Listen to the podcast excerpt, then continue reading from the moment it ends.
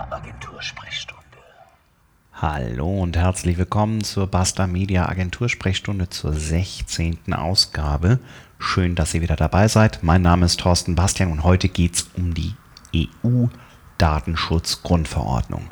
Eine Verordnung, die EU-weit am 25.05. dieses Jahres in Kraft tritt und bei dem ein oder anderen jetzt schon ähm, zu Schweißausbrüchen, Angstzuständen und Stirnrunzeln äh, führen wird. Und ich habe mich mit Steffen Wilde, Rechtsanwalt und Nachbar von uns hier im Bürogebäude zu dem Thema unterhalten und wir haben ein sehr spannendes Interview geführt. Im Vorfeld habe ich auch auf den Social-Media-Kanälen von uns gefragt und habe gesagt, Leute, wenn ihr Fragen zur EU-Datenschutzgrundverordnung habt und zu dem, was ihr demnächst umsetzen müsst, schreibt uns, dann nehme ich das mit ins Interview und ähm, ja, vielen Dank für die vielen Zuschriften, für das ganze Feedback. Wir haben versucht, alles zu beantworten und ähm, ja, ich hoffe, es ist jeder äh, mit seiner Frage ähm, im Interview zu Wort gekommen und ich gebe jetzt einfach direkt ins Interview mit Steffen Wilde von den Wilde Rechtsanwälten. Vielen Dank, Steffen, für deine Zeit. Los geht's. Hallo Steffen, schön, dass du da bist. Ja, ich freue mich sehr und auch schön, dass ich hier teilnehmen kann und mal über eines der spannendsten juristischen Themen der letzten bestimmt 10 bis 15 Jahre mit dir sprechen kann. Es ist ein Damoklesschwert, was da, glaube ich, derzeit über Deutschland und der gesamten EU schwebt so ein bisschen und die Leute. Also bei uns ist es gerade so wirklich, dass manche Kunden sich schon seit Jahren top vorbereitet fühlen, andere sagen, habe ich noch nie was von gehört und die Dritten kriegen totale Panik. Die Rede ist von der neuen EU-Datenschutzgrundverordnung, die ab dem 25.05. dieses Jahres in Kraft treten wird. Und ja, da werden wir ein bisschen drüber sprechen. Du bist Rechtsanwalt, das heißt, du bist wahrscheinlich an vorderster Front, wenn es darum geht, die Leute zu beraten und zu betreuen. Ne? Ich bin seit 1998 Rechtsanwalt und auch ungefähr seit dieser Zeit zentral im Bereich IT und parallel im Bereich Corporate ähm, Business Recht tätig. Ähm, und seit 1998 gibt es eigentlich das, was wir heute als Thema haben, nämlich Datenschutz, Vorgaben im Datenschutz. Es gibt das übrigens noch viel länger, aber damals gab es auch schon Datenschutz, Vorgaben im Datenschutz, ähm, bestimmte Handlungsanweisungen ähm, und Rücksichtnahme und äh, Informationspflichten. Was das Spannende jetzt gerade ist, ist einmal, dass der EU-Gesetzgeber seine Normsetzungsberechtigung ausübt und sagt, es gilt jetzt eine Verordnung unmittelbar in jedem Mitgliedstaat und dass hier eine PR für ein Rechtsetzungsvorhaben durchgeführt wird, zusammen mit der Androhung einer immensen Strafen, äh, eines immensen Strafenrahmens, ähm, wodurch der Datenschutz nun in aller Munde ist. Mhm. Ich würde auch gerne noch was dazu sagen, ähm, dass es ein Damoklesschwert sein soll. Tatsächlich ist es eigentlich sowas ähm, wie eine zeitgemäße Entwicklung. Es ist nicht so, dass wir als Arbeitsbüro sagen, super, jetzt endlich ist der Datenschutz da. Ähm, es ist aber so, es ist fast nicht zu vermeiden, dass sowas da ist. wir vergleichen das immer mit dem Straßenverkehr. Also es fünf Autos gab, da hat man die gehört, ist aus dem Weg gegangen oder die fuhren eh so langsam, dass keinem was passieren konnte. Das wurde immer schwerer und dann gab es eine Straßenverkehrsordnung. Die kennt jeder und wenn die Ampel rot ist, dann weiß jeder, er muss stehen bleiben. Ähm, erstaunlicherweise tut das nicht jeder, aber jeder, der über die Straße geht, weiß, dass er stehen bleiben müsste ja. und geht ein bewusstes Risiko ein. Wer das nicht weiß mit der roten Ampel, der geht über die Straße und der hat eine relativ kurze Überlebensprognose. Ähm, Im Datenschutz kann man auch ähnlich beobachten. Ganz am Anfang fing es an mit den Lochkarten. Ich will jetzt aber nicht das ganze Datenverarbeitungsthema mhm. aufrollen. Und da kamen die ersten kleinen Gesetze dazu. Und inzwischen ist der Datenschutz so tief in jeder unserer individuellen Lebensentwicklungen und in jedem Lebensthema ähm, verzahnt. Und äh, die großen Dienste wissen so viele Dinge, ähm, dass es fast unumgänglich erscheint, dass der einzelne Mensch da ähm, auch wissen muss, was eigentlich gewusst wird, dass er auch eine gewisse Abwehrhandlung vornehmen können muss. Das ist also nicht aus meiner Sicht äh, ein Damoklesschwert, sondern es ist eine zeitgemäße äh, Maßnahme, dass dieses Gesetz, diese Verordnung kam. Und ähm, wie im Straßenverkehr, wo wir wissen, da gibt es eine Regel, gibt es jetzt äh, im Datenverkehr eine Regel. Wir müssen die halt nur alle lernen und ähm, das ist ärgerlich, ähm, zumal äh, für die meisten sie doch völlig überraschend äh, jetzt in wenigen Monaten kommt. So überraschend ist es nicht, aber so fühlt es sich auf jeden Fall in unseren Beratungsgesprächen an, dass, ähm, dass keiner geahnt hat, dass jetzt bald der 25. Mai ist. Ja, das ist so ähnlich wie Weihnachten. So das ähnlich, kommt auch immer überraschend. So ne? ähnlich überraschend wie Weihnachten, ja. Ja. Aber es ist jetzt auch schon tatsächlich so, dass die Medien halt verstärkt darüber berichten in den letzten Monaten. Ja, ne? Die haben da ähm, schon ihr Thema gefunden jetzt. Auch der Albrecht Philipp, der das ähm, bei der EU-Kommission oder bei der EU ähm, vorangetrieben hat ähm, als sein großes Projekt, äh, tritt da in den Medien auf und sagt regelmäßig, dass die großen Bußgelder, die da angedroht werden, real sind und dass man sich darauf einlassen, vor einstellen muss, dass es da auf jeden Fall Verfahren geben wird und dass es auch wehtun wird, wenn man sich da nicht äh, dran hält an die Vorgaben. ja. Das ist äh, wohl auch der Sinn der Sache. Okay, jetzt die generelle Frage. Wer ist denn von der neuen Verordnung betroffen? Eigentlich jeder, der mit personenbezogenen Daten arbeitet. Also theoretisch auch das Nagelstudio um die Ecke, das eine Kundendatenbank hat, oder? Generell ist die Verarbeitung, Nutzung, Personenweitergabe, Erhebung etc., der Umgang mit personenbezogenen Daten ähm, von dieser Verordnung geregelt und da ist jeder betroffen. Die Kundendaten, ähm, klar, klassisches Thema, aber auch natürlich Personaldaten. Ähm, wenn ich ein Unternehmen bin und habe einen großen Personalstamm, egal wie groß der ist, ich muss auf jeden Fall gucken, dass ich da auch die Vorgaben der Verordnung einhalte. Ich werde auch künftig zum Beispiel Bewerbern mitteilen müssen, was mit ihren Daten geschieht, was sie mit diesen Daten machen. Ich werde, werde da so ein, ein Bewerberinformationsblatt vorhalten und sagen, lieber Bewerber, wenn du deine Bewerb- Bewerbung hier einreichst, dann wird hier Folgendes mit, den, mit der Bewerbung passieren. Das kommt einem zunächst als Unternehmen ja, als großer Aufwand vor. Man wird es erstmal soweit ähm, umsetzen und dann wird es normal werden. Das heißt, wir haben in der, in der Zukunft wahrscheinlich sehr viele neue Verträge, die zu schließen sind und viele Formblätter innerhalb von einem Unternehmen eigentlich. Ähm, Verträge, das, das Spannende ist, ähm, das Datenschutzrecht, das verlangt künftig Verträge bei der Auftragsverarbeitung. Das heißt, es oft, wird oft so sein, dass man sagt, okay, wir müssen eine Auftragsverarbeitungsvereinbarung haben, weil wir Daten für das Unternehmen verarbeiten. Und die Vereinbarung bezieht sich auf einen zugrunde liegenden Vertrag, sodass viele Zusammenarbeiten, die auf einer Handschlagsituation beruhen, ähm, künftig schriftlich fixiert werden müssen. Neue Verträge generell würde ich nicht sehen, ähm, dass das erforderlich ist. Die Auftragsverarbeitungsvereinbarungen müssen angepasst werden an ein paar Punkten. Ähm, Es gibt auch eine Erleichterung. Künftig kann die Auftragsverarbeitungsvereinbarung elektronisch abgeschlossen werden. Okay. Wenn es auf einer, auf einer Ebene bleibt, also wenn ich einen Auftraggeber und einen Auftragnehmer habe, der die Auftrags, im Auftrag die Daten verarbeitet, ähm, sobald darunter noch ein Auftragnehmer ist, ähm, gibt es eine Diskussion wegen der Formulierungen in den Erwägungsgründen zu der Verordnung, wonach ähm, gute Gründe dafür sprechen, dass da eine Zustimmung zu dem Unterauftragnehmer dann vorliegen muss. Eigentlich eine logische Idee, wenn ich mir einen Auftragnehmer aussuche und der nimmt irgendeinen Unterauftragnehmer, dann ist es ähm, vielleicht verständlich, dass ähm, mir das mitgeteilt werden muss, damit ich nicht mit einer Stroh, einem Strohmann ähm, Geschäfte mache und tatsächlich ist es jemand ganz anderes. Ja. Ähm, es ist nur ärgerlich, dass das halt, darüber, darüber wird diskutiert, ob das auch von der elektronischen ähm, Zustimmung, von der elektronischen äh, Vereinbarung erfasst ist oder ob diese Zustimmung eben nicht elektronisch erfolgen darf.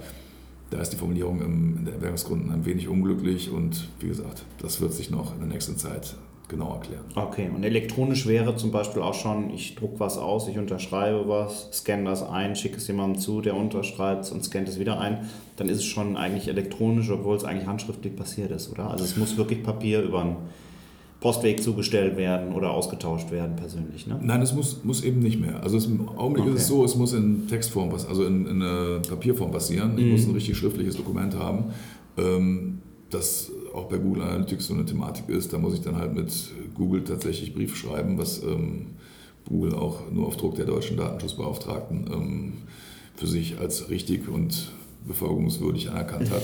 ähm, ja, und ähm, künftig wird das so gehen, dass man das elektronisch machen kann. Also man kann wie einen elektronischen Kaufvertrag, wenn ich ähm, bei einem Online-Shop was kaufe und sage Bestellung aufgeben und der sagt ähm, Bestellung angenommen, Vertrag geschlossen, das ist das, was ähm, nach unserem Verständnis aktuell elektronischer Vertragsschluss ist. Und ähm, da gehen wir also von aus, dass das auch so gehen wird. Okay.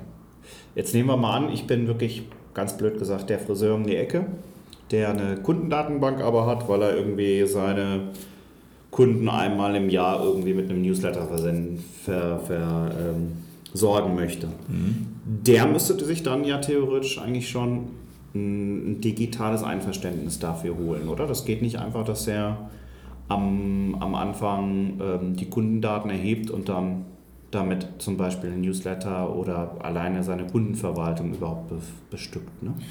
Der muss ein Einverständnis haben. Schlau wäre das, wenn er das zum Beispiel ähm, ganz klassisch beim Friseurtermin sagt, hier kannst du unterschreiben, dann ähm, bekommst du bei mir ähm, meine, meine, meine ähm, Informationen ja. zu irgendwelchen Sonderaktionen und so. Ähm, wenn man seinen Stammfriseur hat, ähm, ich sehe das jetzt nicht so unbedingt bei uns als Herrenfriseur, aber zum Beispiel bei Friseuren, die Färbeaktionen haben und sagen, heute ist die Haarfärbewoche, da wird das auf jeden Fall ein Publikum finden, das sagt, okay, super, da möchte ich informiert werden. Es ist ja auch immer noch so, dass die Preise bei den Friseuren, bei mhm. Herren und bei Damen und Herren da unterschiedlich sind.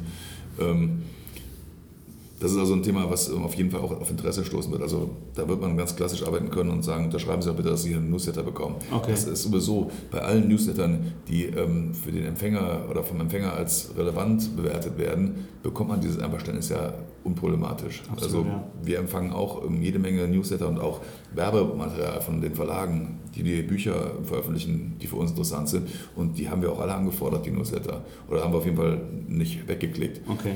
Ähm, man muss halt gucken, dass man da einen, einfach einen guten Approach findet, das mit seinen Empfängern da zu verhandeln und man braucht eine Einwilligung auf jeden Fall. Ich aber nicht digital, also man kann die auch schriftlich machen und das ist vielleicht gar nicht so falsch, wenn man die sich schriftlich einholt, alle sammelt und dann eben da die Newsletter drauf beruht. Okay. Hm. Ich habe im äh, Vorfeld mal bei uns in den Social Media Kanälen gefragt, ob Leute Fragen haben und zum Thema Newsletter hat, ähm, wer war's? Der Philipp Roth was gefragt und die Anja Beckmann. Anja Beckmann nutzt, glaube ich, Mailchimp. Das ist ein amerikanischer Newsletter-Anbieter, wo dann eben auch die Newsletter-Abonnentenlisten in Amerika auf amerikanischen Servern liegen. Sie hat gefragt, was muss ich da und auch im Zusammenhang mit Google Analytics beachten.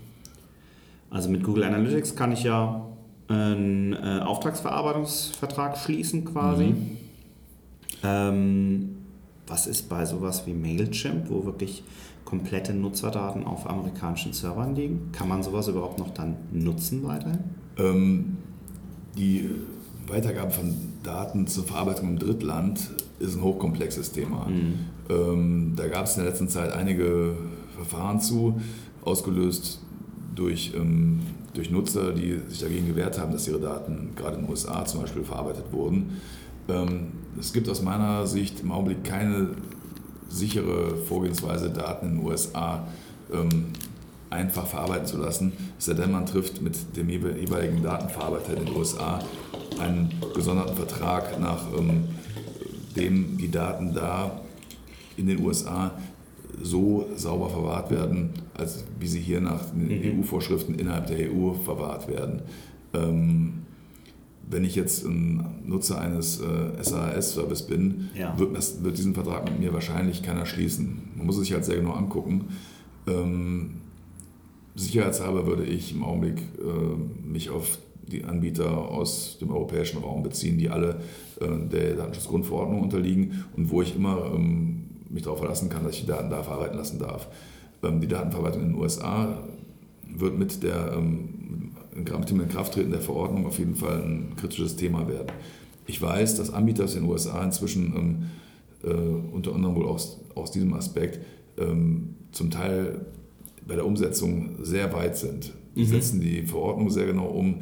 die haben da ganz eigene große Projekte, mit denen sie das machen. Wir haben eigene wir haben, Mandate von großen amerikanischen Konzernen, die auch in Europa weit verbreitet tätig sind, ähm, die uns anfragen und sagen, sie hätten gerne aus Deutschland, weil Deutschland eben dann auch so ein bisschen als äh, Datenschutz äh, Mitverursacher gesehen werden könnte, äh, die Begleitung, ihre Prozesse ähm, datenschutzrechtlich aufzubauen.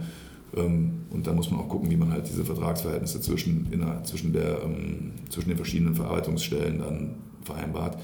Ähm, aber dann müsste ich theoretisch, wenn Mailchimp das erfüllen würde, müsste Anja dann auch einen Auftragsverarbeitungsvertrag mhm. oder wie nennt ja, genau. das? Auf, Auftragsverarbeitungsvertrag mit Mailchimp schließen. Ja, das wäre dann, ähm, wie, wie, auch immer bei, dem, bei allen SAS-Anbietern, die sauber arbeiten, die schließen mit einem den, den Dienstleistervertrag und sagen, hier, wir sind ein äh, Dienstleister für SAS-Services und ähm, hier ist unsere Auftragsverarbeitungsvereinbarung, die hieß früher Auftragsdatenverarbeitungsvereinbarung, mhm. ein unheimlicher Zungenbrecher, der jetzt um das Wort Daten äh, gekürzt wurde. Äh, eine gute Errungenschaft, äh, wenn man. Ähm, und ähm, ja, das, diese Vereinbarung würde ähm, man genauso mit Google für Google Analytics schließen müssen. Jetzt ist äh, dieser Mail-Anbieter nicht so auf dem Radar der Datenschutzbeauftragten. Die Datenschutzbeauftragten haben lange mit Google verhandelt. Google hat, äh, um überhaupt weiter Google Analytics zulässig anbieten zu dürfen in Deutschland, wurde ein Kompromiss geschlossen, wonach Google unter anderem, wie war das, die mussten ein Software-Tool anbieten, mit dem man Analytics von seinem Rechner blocken kann. Die mussten ähm, die IP-Adresse zum Teil ähm, nicht mittracken, die durften also nur Teile der IP-Adresse tracken des, des, besuchenden Nutzers und die mussten halt ähm, diese Auftragsdatenverarbeitungsvereinbarung ähm, mit dem jeweiligen Partner abschließen. Okay. Und dann war das überhaupt nur gestattet und aus meiner Sicht war das auch immer noch ein, äh, für Google noch ein Glück, dass die das machen durften, weil letztendlich weiß man auch gar nicht, was Google da wirklich macht. Es war halt nur irgendwie geguckt, dass man irgendwie halbwegs sich Google da vom Hals hält. Okay die, kann ich aus eigener Erfahrung sagen, sind da inzwischen auch recht schnell. Also man hat, ich glaube, der Brief kommt dann aus Irland. Mhm. Ähm, den hat man innerhalb von einer guten Woche. Da ist das auch abgeschlossen. Dann hat mhm. man das schon mal hin. Jetzt reden wir die ganze Zeit über personenbezogene Daten. Ab wann ist es denn personenbezogenes, also ein Datensatz, der personenbezogene Daten enthält? Ist es zum Beispiel eine anonymisierte IP-Adresse, die ich über meine Webanalyse bekomme, wo ich gucke, was machen die Benutzer und Besucher auf meiner Webseite, was haben die vielleicht für Handys und was haben die für eine Bildschirmauflösung, welche Seiten gucken die sich an. Ähm, wenn ich da von der IP-Adresse beispielsweise die letzten drei Stellen oder sogar die letzten sechs Stellen ähm, anonymisiere und die einfach nicht mitspeichere in meinen Daten, mhm ähm, sind es dann überhaupt noch personenbezogene Daten oder sind die so weit anonymisiert, dass ich da mir eigentlich gar keine Sorgen machen muss? Ähm, personenbezogene Daten sind alle Daten, die Rückschlüsse auf eine Person zulassen. Ähm, okay. Wenn ich jetzt aber eine gekürzte IP-Adresse habe, umso kürzer, umso besser. Ähm, und ich kann dann nur noch sehen, dass sie vielleicht aus, aus Nordrhein-Westfalen kommt, ja. Ähm, dann ist das ähm, kein personenbezogener Datensatz mehr. Das ist auf jeden Fall inzwischen relativ klar. Die IP-Adresse, die komplette IP-Adresse, das wird immer diskutiert. Ähm, das wird auch noch weiter diskutiert werden. Okay. Der Philipp Roth, auch ein Hörer von uns, hat gefragt, ähm, ob es zum Beispiel so eine Art Standardtext gibt und ob was Besonderes beachtet werden muss, wenn man einen Kontakt oder, da kommt es schon wieder, das Newsletter-Formular auf der Webseite hat reicht es dann quasi wirklich ein, unten ein Kästchen hinzufügen, ich habe die Datenschutzerklärung gelesen und bin einverstanden mit der Speicherung meiner Daten. Das muss ich als ähm, Pflichtfeld quasi mit draufnehmen, sonst wird nichts abgesendet oder abgespeichert. Oder was ist da eigentlich notwendig im Fall von so einem Kontaktformular? Ähm, zwei Paar Schuhe, Kontaktformular erstmal. Mhm. Was passiert da? Da gebe ich meine Daten ein und frage, können Sie mir hierzu einen Hinweis geben oder mich dazu mal anrufen, sowas mhm. in der Art. Genau. Ähm, das ist eine recht absurde Situation. Ähm, eigentlich denkt man ja, man gibt das an, damit man gerade ähm, gespeichert wird und Kontakt aufgenommen wird. Ja. Ähm, trotzdem muss man jedem Nutzer darüber aufklären, was mit seinen Daten passiert. Das heißt, ich muss in meinem Datenschutzhinweis, wenn ich ein Kontaktformular benutze, ähm, klar sagen, ähm, wenn Sie Ihre Daten über unser Kontaktformular mitteilen, dann werden die bei uns gespeichert und ähm, Sie werden dann entsprechend der von Ihnen mitgeteilten äh, Anfrage angesprochen oder anderweitig wird sich um, diese, um, die, um den Vorgang gekümmert. Wenn dieser Hinweis fehlt, ähm, ist das unzulässig, hat der BGH, ich weiß nicht, was der BGH war, ähm, wurde gerichtlich immer festgestellt. Und zwar hat ein Steuerberater das mal in seinem, ähm, auf seiner Homepage gehabt und die hatten dann keine, keinen Datenschutzhinweis. Und da hat dann jemand anders gegen geklagt und das wurde ganz klar akzeptiert als äh, berechtigte Klage. Wenn ich ein Kontaktformular habe, dann ist das, ähm, ja, da muss ich da auch hinweisen drauf. Okay. Ähm, bei einem Newsletter ist es so, ähm, da habe ich nicht nur das Thema, dass ich äh, die Daten übergebe für eine, für eine Marketingnutzung, für Marketingzwecke, sondern ich habe auch zugleich ähm, ja, die Einwilligung in eine in eine E-Mail-Versendung. Das ist ähm, die mit aggressivste Werbemöglichkeit aus Perspektive des Gesetzgebers und der Rechtsprechung, weil es am nichts kostet ähm, und eine andauernde Penetration eines Nutzers ermöglicht.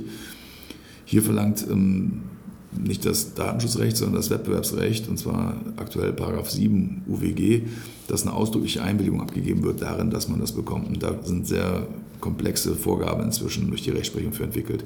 Es muss genau gesagt werden, wer diese Berechtigung hat, wofür er die abgeben kann, äh, wofür, wofür ähm, die Werbung passieren kann. Das ist also umso genauer ich da bin, bei der Abfrage der Einwilligung, umso eher ist es gegeben, dass, das auch eine, dass ich auch einen Datensatz erhalte, der auch tatsächlich für das verwendet werden kann, was ich damit machen möchte. Okay.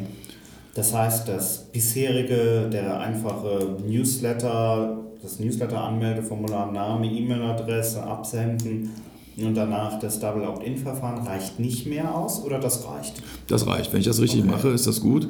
Ähm, das ist äh, weiterhin in Ordnung, wenn ich da ganz klar sage, welcher Newsletter das ist und ähm, was, für, was ich da bewerbe. Genau. Okay. Mhm. Und wenn auch quasi die Eintragung in den, in den Empfängerkreis erst passiert, wenn der Nutzer mhm. tatsächlich bestätigt durch einen Aktivierungslink, das will ja. ich wirklich haben, das bin ich. Ja, dieser Aktivierungslink ist, ähm, ist da zum Nachweis, dass er tatsächlich eingewilligt hat. Eigentlich genügt, ähm, wenn ich sage, wenn ihr mir das, ihr mir das schickt, plus diesen, diesen Aktivierungslink, der ist ja eine Überprüfung der E-Mail-Adresse. Ähm, und damit sage ich, jetzt hat jemand das eingegeben, an die eingegebene E-Mail-Adresse habe ich eine Mail geschickt und dann wurde bestätigt, dass, äh, dass diese E-Mail-Adresse dafür genutzt werden darf. Okay. Ähm, das ist das sauberste Verfahren, das gilt weiterhin. Alles klar. Also Philipp, und das Kontaktformular Datenschutzhinweis und das am besten als Pflichtfeld abhaken lassen und das Newsletter-Formular wie bisher hoffentlich auch schon mit einem Double Opt-in. Dann die Frage war noch nach Standards. Ob es ein Standardtext ja, ne, Standards. Ähm, äh, es ist immer ganz schwierig. Es, ist, äh, es gibt, auch wenn einer mit einem zu einem kommt und sagt, hier, das ist unser Standardvertrag, mhm. nicht irritieren lassen. Es gibt eigentlich ganz wenige Standards. Bloß wenn man jetzt äh, beim Newsletter als zum Beispiel Schuhhändler einen Newsletter verschicken will, dann ähm, kann man sich bei großen Schuhhändlern natürlich angucken, was der schreibt, und dann wird das schon passend sein. Beim, äh, beim Kommentar oder beim, beim Kontaktformular wird man auch gucken können, was äh, zu Kontaktformularen ähm, sonst in Datenschutzhinweisen formuliert ist. Es gibt auch Anbieter, die Standardformulare anbieten. Das ist aus meiner Sicht ein bisschen mit Vorsicht zu genießen, wie immer, wenn man irgendwie in einen Massenablauf hineingerät. Fürs Erste hat man auf jeden Fall ein Feigenblatt, mit dem man da argumentieren kann. Und ähm, ich denke mal, bis zum 25.05. Ähm, wird es genug ähm, Anbieter geben, die keine Feigenblätter haben. Und dann ist man, wenn man zu denen mit Feigenblättern zählt, auf jeden Fall schon mal einen Schritt mehr am Ufer, als, äh, als das für die anderen gilt. Ja. Man sollte auf jeden Fall aber das doch, denke ich, sauber, sauber gestalten. Ja. ja. Ja. Also wir haben jetzt als Agentur zum Beispiel mit, mit E-Recht24 so eine Agentur. Mhm. Irgendwie gebucht, wo wir halt Kunden anlegen können. Dann werden wir durch gefühlt 500 Fragen geleitet, müssen anhaken, was alles drin ist und dann kommt am Ende eine Datenschutzerklärung mhm. raus, die so, wo aber auch schon ein dicker Disclaimer kommt, wir gewähren nicht, dass sie rechtssicher ist, aber hier hast du mal was. Aber das kann man nehmen und dann einfach nochmal durch einen Anwalt wirklich gegenchecken lassen. Ähm, da muss man seine eigene Risikoaffinität äh, ähm, ja mal, mal prüfen und dann sagen, ja, da kann ich nichts zu sagen. Ne? Das ist, äh, aber wenn man irgendwas hat, was man sagt, das, äh, das scheint doch ganz gut zu sein. Ja, okay. dann kann man schon, erstmal ist man, ist man dann schon mal besser als viele andere. Ja, okay. Ähm, der Moritz Meyer hat gefragt, er ist, glaube ich, zuständig für einen Sportverein für eine Webseite und hat gefragt, muss die Webseite ab dem 25.05. SSL verschlüsselt sein, also über HTTPS erreichbar sein. Ähm, ist da eine Pflicht oder eigentlich nur, wenn ich auch da wieder vielleicht ein Kontaktformular oder ähnliches habe? Das haben wir bisher noch nicht ähm, so aus der Verordnung raus, rausgearbeitet, dass da eine okay. SSL-Verschlüsselung ist. Ähm, aus unserer Perspektive besteht eine Pflicht, die Datenübermittlung verschlüsselt zu fahren. Also ähm, eben Kontaktformulare, Bestellungen, äh, derartige Handlungen. Oder auch wenn es im Sportverein zum Beispiel irgendwie ein Login für die Mitglieder gibt oder ja, sowas, dass sowas, das geschützt wird. Sowas sollte auf jeden Fall auch geschützt sein. Auch der ganze Mitgliederbereich sollte wahrscheinlich geschützt sein. Gerade beim Sportverein hat man ja auch die Problematik mit äh, Minderjährigen. Mhm wo man auch gucken muss und auch die, ähm, den Zugang zu, ähm, zu dem ganzen ähm, Bereich, wo dann halt äh, die Jugend sich darstellt und Sachen macht, also ähm, Termine mitgeteilt werden und so. Das würde ich, ähm, würde ich schon gucken, dass dieser Bereich, dieser der Login-Bereich äh, SSL verschlüsselt ist. Okay, dann fragt er noch, muss dieser Cookie-Hinweis, den man jetzt überall sieht, diese Seite erfasst Cookies, muss das rein oder nicht? Der Cookie-Hinweis ist äh, auch ein ganz absurd, also ganz, ganz, spa ganz spannendes Element der letzten, ähm, ja, der letzten Monate. Ähm, der Cookie-Hinweis, der überall erscheint, da wird verschiedentlich darüber diskutiert. Eine Meinung ist, dass der daher rührt, dass Google ähm, wohl ein besseres Ranking ähm, verspricht, wenn man diesen Hinweis hat. Was komisch ist, weil Google selber ja dann auch wiederum mit äh, Cookies um sich wirft, ohne davon groß zu sprechen, ja. angeblich. Ja. Ähm, aber ähm, eine Erklärung. Ähm, es gibt eine EU-Richtlinie, die besagt, das ist die sogenannte Cookie-Richtlinie, ähm, die besagt, dass man ähm, vor Verwendung von Cookies, sinngemäß besagt die das, dass man vor Verwendung von Cookies ähm, äh, darauf hinweisen muss und das auch einwilligen lassen muss. Ähm, diese Richtlinie wurde in Deutschland ähm, nicht wirklich umgesetzt, sondern und dann wurde durch die Regierung, ähm, ich glaube, das war noch schon viele Jahre her. Wir haben auf unserer Seite die, ähm, Regierungs, die, ähm, den Gesetzentwurf. Es gab einen Gesetzentwurf, wo dann die Umsetzung vorgesehen war und dann wurde das aber ähm, nicht gemacht. Okay. So. Und dann ähm, wird seitdem behauptet, ähm, es ist alles umgesetzt. Ähm, die Umsetzungsfrist lief irgendwann vor einem, einigen Monaten oder einigen Jahren, ich weiß es nicht auswendig, das tut mir leid, aus. Und daraufhin hat Peter Schaar, der ehemalige Bundesdatenschutzbeauftragte und einer der wohl basiertesten Datenschutzexperten, die wir bei uns hier im Land haben, ähm, gesagt, mit vielen anderen, okay, wenn wir das nicht umgesetzt haben innerhalb der Umsetzungsfrist, dann gilt diese Regelung der Richtlinie, das ist eine Richtlinie, keine Verordnung, Richtlinien müssen mhm. umgesetzt werden. Die Richtlinie gilt dann wie eine Verordnung unmittelbar, weil sie nicht innerhalb der Frist umgesetzt wurde. Ähm, Soweit, so gut. Dann gab es ein Urteil des OLG Frankfurt am Main, ich glaube Ende letzten Jahres, ähm, wo das OLG Frankfurt gesagt hat, ähm, ja, die Seite, die wir hier zu bewerten haben, hat einen Cookie-Hinweis und der entspricht der Richtlinie. Was ähm, total überraschend war, weil zu der Zeit hatte eigentlich fast keiner einen Cookie-Hinweis. Mhm. Wir gerne mal wissen, warum eigentlich dieses Urteil zustande kam. ähm, dieses Urteil ist dann zum BGH gegangen und man kann sich vorstellen, dass da irgendwer vielleicht mal einen Musterprozess führen wollte oder irgend sowas in der Art. Der BGH hat das jetzt zum EuGH weitergegeben. Ähm, da kommen also vom EuGH demnächst ganz viele spannende Themen, unter anderem auch das. Und ähm, die Frage ist tatsächlich, ob das mit den Cookies äh, so einfach, wie die Richtlinie das so gesagt hat, auch umgesetzt werden kann. Äh, man könnte hoffen, dass bevor der EuGH da irgendwas spricht, da noch eine sinnvolle Regelung zu Cookies mal ähm, erlassen wird, die wirklich schützt und die gleichzeitig ähm, die Verwendung von Typo 3 zum Beispiel nicht total zerstört, weil, soweit ich das verstanden habe, ist zum Beispiel Typo 3 davon abhängig, dass man Cookies. Ja, eigentlich ähm, alle Content-Management-Systeme. Ja, ich sage ja. nur Typo 3 als alles, äh, eins. Alles, äh, ja, ich, ich muss da mich immer darauf zurückziehen, dass ich nur Jura studiert habe und alles andere da nicht so im Detail beherrsche. Ähm, der Cookie-Hinweis setzt ja auch an sich einen Cookie. Also, weil wenn ich sage, ich bin damit einverstanden, wird ein Cookie gesetzt, dann wird der Cookie-Hinweis beim nächsten Mal nicht mehr äh, aufploppt. Ja, nee, aber es ist auf jeden Fall so, dass es spannend wird und ähm, man muss jetzt gucken, ähm, dass, dass bei uns ist es im Telemediengesetz. Das Telemediengesetz wird zum Teil jetzt, soll ersetzt werden durch die ähm, wir haben jetzt die Datenschutzgrundverordnung und es soll auch demnächst noch eine Privacy-Verordnung, E-Privacy-Verordnung kommen. Mhm. Da hat der Gesetzgeber, der europäische, aber leider nicht so zügig arbeiten können wie bei der Datenschutzgrundverordnung. Ähm, vorgesehen war, dass beides am 25.05. diesen Jahres startet. Das ist aber auf jeden Fall ausgebremst. Und jetzt haben wir also eine Situation, das eine Thema haben wir, das Datenschutzthema haben wir demnächst, unmittelbar aus der EU. Aber dieses Privacy-Thema, wo auch die Cookie-Regelung drin vorgesehen ist, haben wir noch nicht aus der EU. Das heißt, es gilt weiterhin ein bisschen unser, unser, ein bisschen unser Telemediengesetz. Wir haben also demnächst eine ganz spannende rechte Gemengelage und Gesetzesgemengelage. Aber okay. auch das wird gelöst werden. Eieiei. Okay.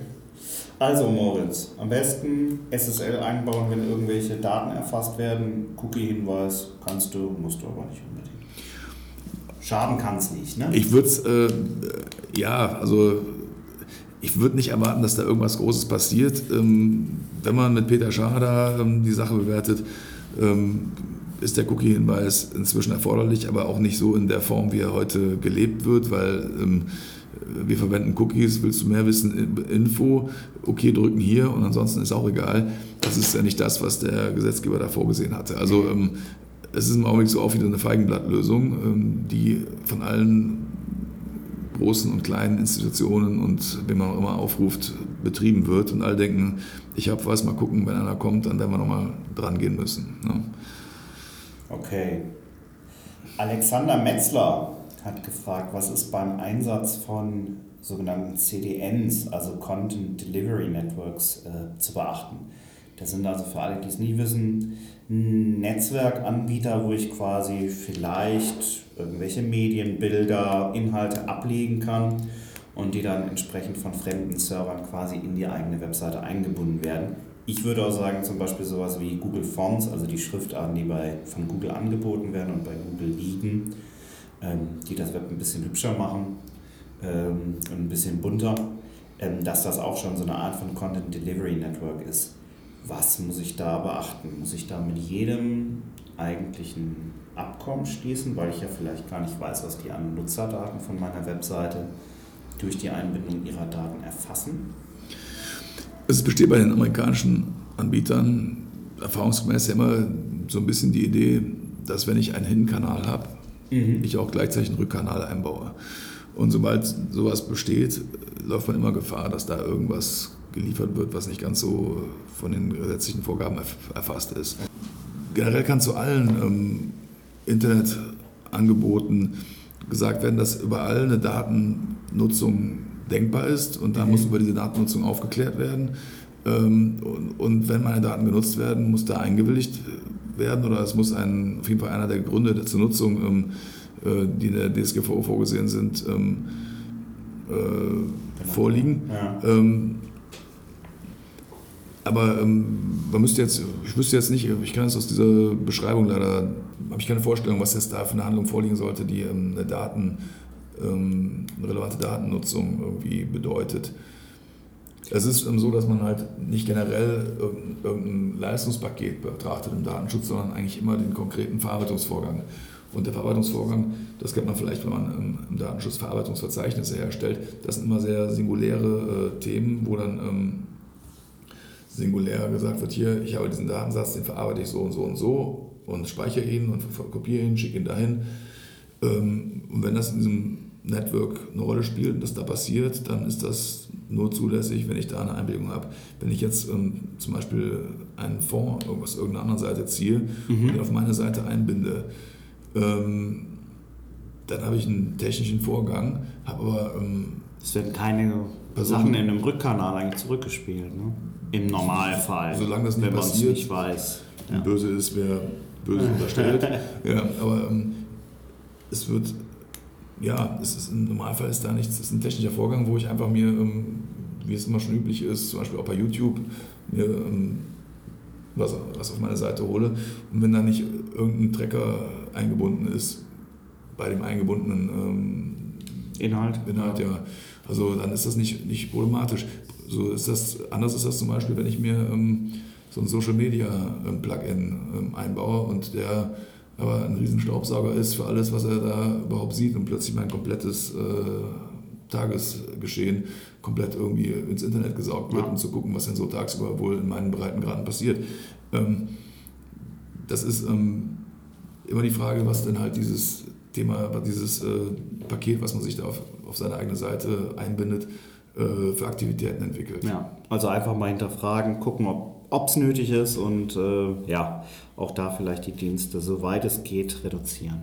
Und man muss auch sagen, ähm, sowas ist natürlich in Europa nicht zulässig, sowas zu betreiben. Und ähm, wenn man da sicher gehen will, ist es immer ganz, ist der sicherste Schritt, erstmal einen europäischen Dienstleister dafür einzusetzen. Okay, ja.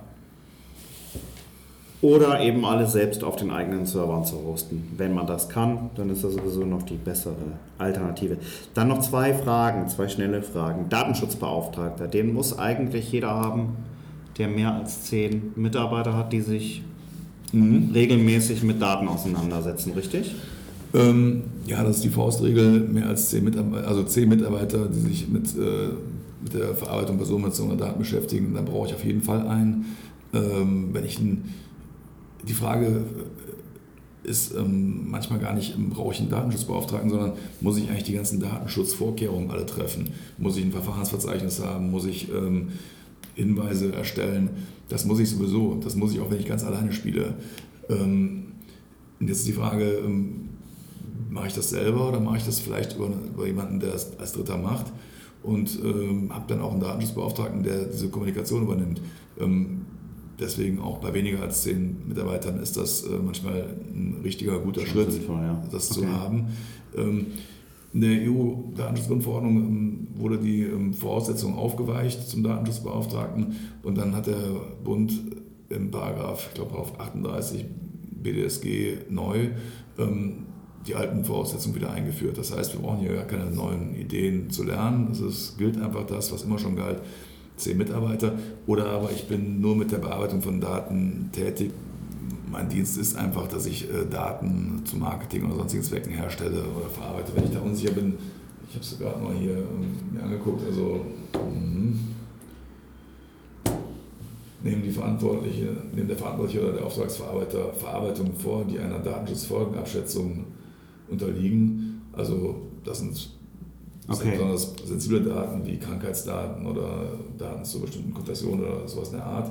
Oder verarbeiten Sie personenbezogene Daten geschäftsmäßig zum Zweck der Übermittlung, der anonymisierten Übermittlung oder für Zwecke des, der Markt- oder Meinungsforschung ist unabhängig von der Anzahl an Datenschutzbeauftragter zu bestellen. Das heißt, wenn ich ein rein datengetriebener Dienst bin und ähm, hauptsächlich Datenverarbeitung betreibe, würde ich ähm, vorsorglich einen Datenschutzbeauftragten bestellen oder zumindest mir bestätigen lassen, dass ich keinen brauche. Ähm, und das darf nicht der Geschäftsführer oder Inhaber sein in der Regel, ne? weil der kollidieren würde von den Interessen her, sondern es sollte schon jemand. Der Gesetzgeber sagt, dass das äh, nicht so sein darf. Ähm, okay. Das ist auch, auch verständlich. Der Gesetzgeber, der, der Geschäftsführer, der muss gucken, dass er sein Geschäft macht und der wird ähm, vom Datenschutzbeauftragten immer beraten. Okay, dann eine letzte Frage. Das haben wir jetzt zum Beispiel gerade gemacht mit den Angestellten hier und auch mit den Freelancern haben wir eine Vertraulichkeitsverpflichtungsvereinbarung nochmal zusätzlich abgeschlossen zu dem, was bisher in den Arbeitsverträgen drin mhm. war. Ähm, das kommt wahrscheinlich auf jeden Arbeitgeber zu, egal ob der Freelancer im Team hat oder Festangestellte, dass er das auf jeden Fall nochmal nachholen sollte. Ne? Ja, eine Verpflichtungsdatengeheimnis und Vertraulichkeitsvereinbarung, das ist ja Klassiker. Das ist auf jeden Fall, das gehört zum normalen Arbeitsrecht dazu. Und natürlich ist es auch so, dass ich nach der Grundverordnung auch gucken muss, dass bei das mir die, im Haus alles auch äh, alles ja. ich klar nachweisen kann, dass ich ähm, diese Vorgaben kommuniziert habe und auch da klare Richtlinien habe. Okay. Ich glaube, damit hätten wir tatsächlich fast alle Fragen beantwortet. Die Anja hat noch gefragt, ob es irgendwo, ob du eine Idee hast, wo es vielleicht so eine Checkliste, sie ist selber Bloggerin, ähm, eine Checkliste gibt oder was du empfehlen würdest, um sich mal so ein rundum Informationen zu holen und vielleicht auch schon so ein paar Vorlagen, dass man überhaupt eine Idee hat, was da auf einen gute, kann. Gute Einleitung dazu findet man bei den Landesdatenschutzbeauftragten da ist ähm, zum Beispiel unser Landesdatenschutzbeauftragte, unsere Landesdatenschutzbeauftragte in NRW ähm, sehr gut auf ihrer Internetseite mal einfach ähm, Suchmaschine eingeben, da findet man das. Und auch sehr gut ist äh, der bayerische Landesschutz, Landesdatenschutzbeauftragte, der auch ein sehr umfangreiches Angebot betreibt. Wenn man die Angebote mal so durchgeblättert hat, dann hat man schon mal so einen ersten guten Eindruck. Okay. Das fügen wir als Link einfach mit in die Show Notes rein, dann habt ihr da entsprechend auch den Link. Steffen, wenn du nichts mehr hast, ich werde dir wahrscheinlich nichts erklären können dazu, von daher vielen Dank für die Zeit und vielen Dank fürs Sehr Interview. Thorsten. Und äh, ja, ich bin gespannt, was auf uns zukommt. Können wir vielleicht in einem Jahr nochmal sprechen und gucken, was sich Genau. dann daraus so entwickelt hat. Wenn wir bis dahin keine Frittenbude haben. Wo keine Daten mehr erfasst werden. Mal schauen. Ich glaube, so schlimm wird es nicht werden. Also, Vielen Dank. sehr gerne.